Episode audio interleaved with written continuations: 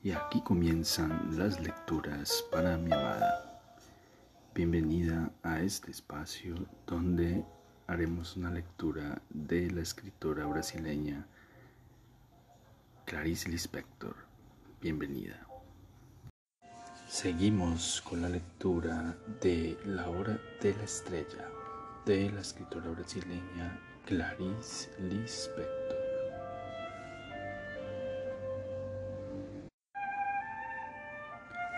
A veces, la gracia le agarraba sentada en su escritorio. Entonces se iba al baño para estar sola. De pie y sonriendo hasta que se le pasara, me parece que ese Dios era muy misericordioso con ella. Le daba lo que le quitaba. De pie, pensando en nada, los ojos bien abiertos. Ni siquiera Gloria era una amiga, solo era una colega. Gloria rolliza, blanca e insípida, tenía un olor raro, porque sin duda no se lavaba mucho. Se oxigenaba el vello de las piernas peludas y de las axilas que ella no se depilaba. Olímpico.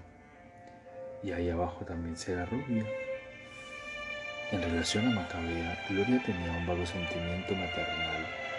Cuando Macabea le parecía demasiado caída, le decía, y ese ánimo es a causa de Macabea, que nunca se irritaba con nadie, se irritaba con el hábito que tenía Gloria de dejar frases inacabadas. Gloria usaba un agua de colonia fuerte de sándalo y Macabea, que tenía el estómago delicado, casi vomitaba al sentir el olor. No decía nada porque Gloria era ahora su conexión con el mundo. Este mundo estaba compuesto por la tía, Gloria, el señor Raimundo y Olímpico, y en menor medida por las muchachas con las que compartía el cuarto. En compensación, se conectaba con una foto de Greta Garbo de joven. Para mi sorpresa, pues yo no imaginaba a Macabea capaz de sentir lo que dice un rostro como ese. Greta Garbo, pensaba ella sin explicarse. Esa mujer debe ser la mujer más importante del mundo. Pero lo que ella quería no era ser la altiva Greta Garbo, cuya trágica sensualidad estaba en un pedestal solitario. Lo que ella quería, como ya lo dije, era parecerse a Marilyn. Un día, en un raro momento de confesión, le dijo a Gloria quién le hubiese gustado ser y Gloria tuvo un ataque de carcajadas. Justo ella, Maca. Vos sí que estás equivocada. Gloria estaba muy satisfecha consigo misma. Se daba un gran valor. Sabía que el hábito perezoso de mulata, una manchita cerca de la boca, solo para cautivar, y un buzo compacto al que ponía agua oxigenada. Su boca quedaba rubia, parecía hasta con un bigote. Era una atrevida astuta, pero tenía fuerza de corazón. Se apenaba con Macabea porque, pero que ella se arregle. ¿Quién la había mandado a ser tonta? Gloria pensaba, no tengo nada que ver con ella. Nadie puede entrar en el corazón de nadie.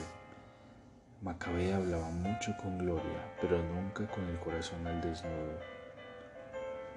Gloria tenía un trasero alegre y fumaba cigarrillos mentolados para mantener el buen aliento en sus besos interminables con Olímpico. Ella estaba muy satisfecha, tenía todo lo que sus pocos anhelos le daban, y había en ella un desafío que se resumía en nadie manda sobre mí. Pero un día se puso a mirar y a mirar y a mirar a Macabea.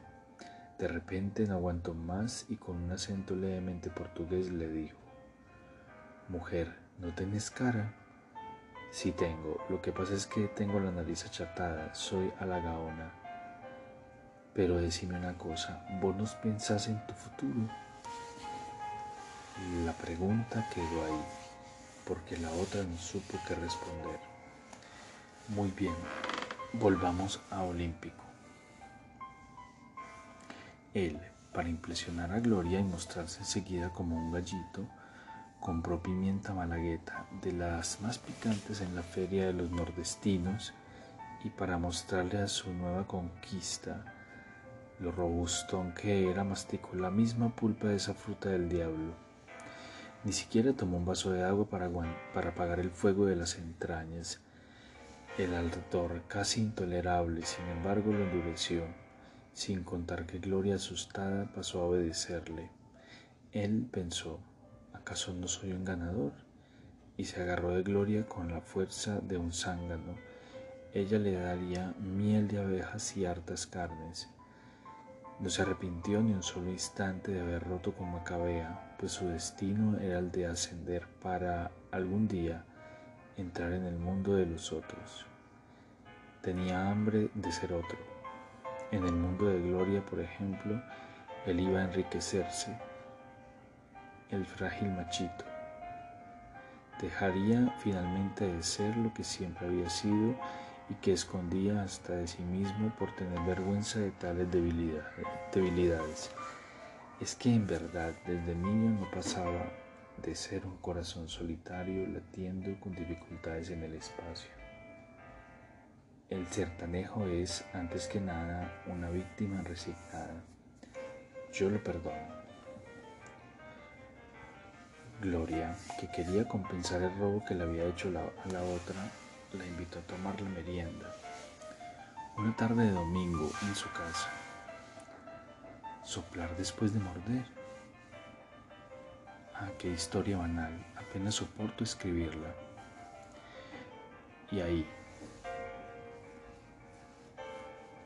Pequeña explosión. Macabea abrió grandes los ojos.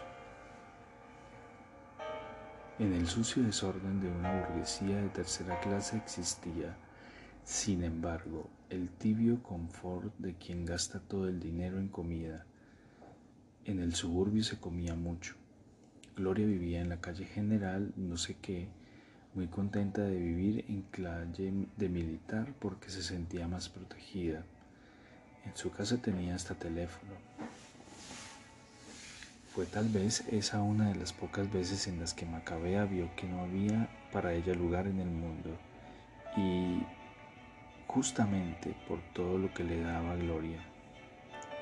Esto es, un vaso lleno de chocolate espeso de verdad mezclado con leche y muchos tipos de roscas azucaradas, sin hablar de una pequeña torta. Macabea, mientras Gloria salía del comedor, se robó a escondidas una galletita. Después le pidió perdón al ser abstracto que daba y quitaba. Se sintió perdonada. El ser se lo perdonaba todo. Al día siguiente, un lunes, no sé si por causa de que el hígado fue afectado por el chocolate, por causa del nerviosismo por haber bebido cosas de ricos, la pasó mal. Pero Terca no vomitó para no desperdiciar el lujo del chocolate. Días después, al recibir su salario, tuvo la audacia, por primera vez en su vida, explosión, de buscar al médico barato que le había aconsejado Gloria. La examinó, la examinó y una vez más la examinó. ¿Usted hace régimen para adelgazar? Macabea no supo qué responder. ¿Qué es lo que usted come? Panchos. ¿Solo panchos? A veces como sándwich de mortadela y que bebe leche, solo café y gaseosas. ¿Qué gaseosa? Le preguntó sin saber qué decir. Le preguntó al azar, ¿usted tiene a veces crisis de vómitos? Ah, nunca, exclamó muy espantada, pues no era loca por desperdiciar comida, como ya dije. El médico la miró y se dio cuenta de que ella no hacía régimen para adelgazar, pero le era más cómodo insistirle en decir que no hiciese ninguna dieta. Sabía que era así y que era médico de pobres. Fue lo que dijo mientras le recetaba un tónico que ella después ni compró. Creía que ir al médico ya de por sí curaba. Él, irritado, sin acertar el porqué de su súbita irritación y bronca, agregó esta historia de hacer un régimen con panchos es pura neurosis y lo que está necesitando usted es un buen psicoanalista. Ella no entendió nada, pero pensó que el médico esperaba que ella sonriese. Entonces sonrió. El médico, muy gordo y transpirado, tenía un tic nervioso que le hacía de cuando en cuando estirar los labios periódicamente. El resultado era que parecía que estaba haciendo pucheritos como cuando un bebé está por llorar. Ese médico no tenía ningún objetivo. Las medidas eran solamente para ganar dinero y nunca por amor a la profesión y a los enfermos. Era desatento y creía que la pobreza era una cosa fea. Trabajaba para los pobres pero detestaba lidiar con ellos. Ellos eran para él desperdicio de una sociedad muy elevada a la cual él tampoco pertenecía. Él sabía que estaba desactualizado en medicina y en las novedades clínicas, pero que para atender a los pobres bastaba. Su sueño era tener dinero para hacer exactamente lo que quería. Nada. Cuando le dijo que iba a examinarla, ella dijo, oí decir que en el médico la gente se saca la ropa, pero yo no pienso sacarme nada. La pasó por los rayos X y le dijo, está usted con un comienzo de tuberculosis pulmonar. Usted no sabía si eso era algo bueno o malo, pero como era una persona muy educada, dijo, muchas gracias, sí. El médico simplemente se negó a tener piedad y agregó, cuando usted no sepa qué comer, hágase unos espaguetis bien italianos. Y agregó con un mínimo de bondad que se permitió ya que también consideraba que la suerte no había sido justa con él. No es tan caro. Ese nombre de comida que usted dijo yo nunca lo comí en mi vida. ¿Es buena? Claro que sí, mire solo mi barriga, es el resultado de buenas macarronadas y mucha cerveza. Pero evite la cerveza, es mejor no beber alcohol.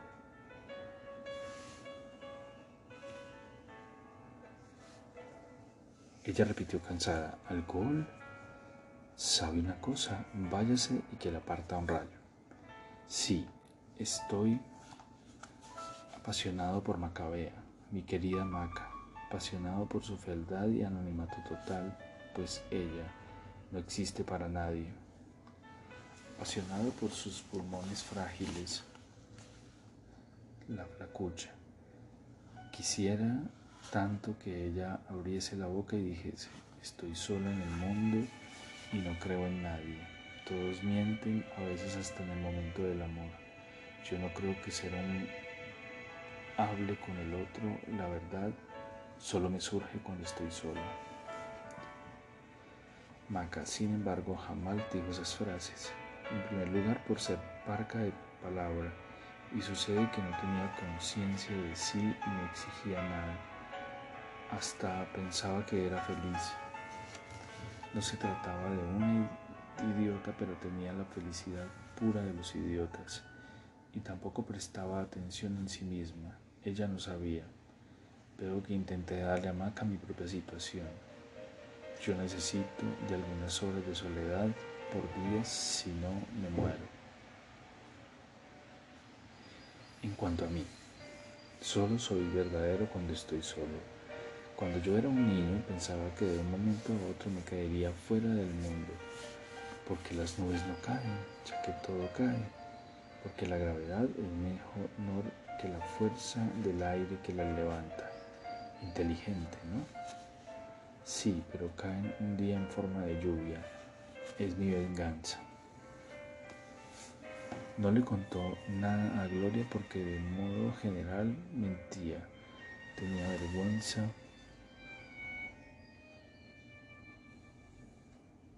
de la verdad. La mentira era tanto más decente. Creía que la buena educación es saber mentir. También se mentía a sí misma en sus devaneos inestables por la envidia que le tenía a su compañera de trabajo. Gloria, por ejemplo, era inventiva, macabea, la vio despedirse de Olímpico besándose la punta de sus dedos y arrojando el beso al aire como se suelta un pajarito, algo que a Macabea nunca se le hubiese ocurrido hacer. Este relato consta apenas de hechos no elaborados, de materia prima y que me afectan irremediablemente antes de que yo pueda pensar. Sé muchas cosas que no puedo decir. Además, ¿pensar qué? Gloria, tal vez por remordimiento, le dijo. Olímpico es mío, pero seguro que vos conseguís otro novio. Digo que él es mío porque fue mi cartomante y la que me dijo, y yo no quiero desobedecerla porque ella es medium y nunca se equivoca. ¿Por qué no pegas, pagas una consulta y le pedís que te tire las cartas? Es muy caro. Estoy absolutamente cansado de la literatura. Solo la modesma es compañía. Si todavía escribo es porque no tengo nada más que hacer en el mundo mientras espero la muerte. La búsqueda de la palabra en la oscuridad. El hecho diminuto que invade y me arroja en el medio de la calle. Yo querría revolearme en el barro con mi necesidad de bajeza que casi no controlo. La necesidad de orgía y del peor gozo absoluto. El pecado me atrae, lo prohibido me fascina. Quiero ser puerco y gallina y después matarlos y beberle la sangre. Pienso en el sexo de Macabea, minúsculo pero inesperadamente cubierto de gruesos abundantes pelos negros. Su sexo era la única marca vehemente de su existencia. Ella no tenía nada, pero su sexo exigía, como un girasol nacido en la sepultura. En cuanto a mí, estoy cansado, tal vez de la compañía de Macabea y Gloria y Olímpico. El médico me provocó náuseas con su cerveza. Tengo que interrumpir esta historia por unos tres días. En estos últimos tres días solitarios sin personajes, me despersonalizo y me saco de mí como quien se saca la ropa. Me despersonalizo al punto de adormecerme. Y ahora resurjo, ahora resurjo y siento la falta de Macabea. Continuemos. Es muy caro, yo te presto. Inclusive Madame Carlota también rompe los hechizos que nos pueden haber hecho. Ella rompió el mío a la medianoche en punto de, viernes, un viernes 13 de agosto. Allá por el lado de San Miguel, en un terreno de Macumba, hicieron sangrar encima mío un chancho negro, siete gallinas blancas y me rasgaron la ropa que ya estaba toda desangrentada. ¿Te animas? No sé si puedo ver sangre. Tal vez porque la sangre es la cosa secreta de cada uno, la tragedia vivificante. Pero Macabea solo sabía que no podía ver sangre, el resto lo pensé yo. Me estoy interesando terriblemente por los hechos los hechos, oírles, hechos son palabras dichas por el mundo. Bien, frente a la ayuda repentina, Macabea, que nunca se acordaba de pedir, inventó un dolor de dientes. Le pidió una licencia al jefe y aceptó un dinero prestado que ni sabía cuándo le iba a poder devolver. Esta audacia le dio un inesperado ánimo para audacias mayores, explosión. Como si el dinero era prestado, ella resonó equivocadamente que no era de ella y que entonces podía gastarlo. Así, por primera vez en la vida, tomó un taxi y fue para Olaria. Sospecho que se aventuró a tanto por desesperación, aunque no supiese que estaba desesperada estaba en la lona averiada, con la boca tocando el piso.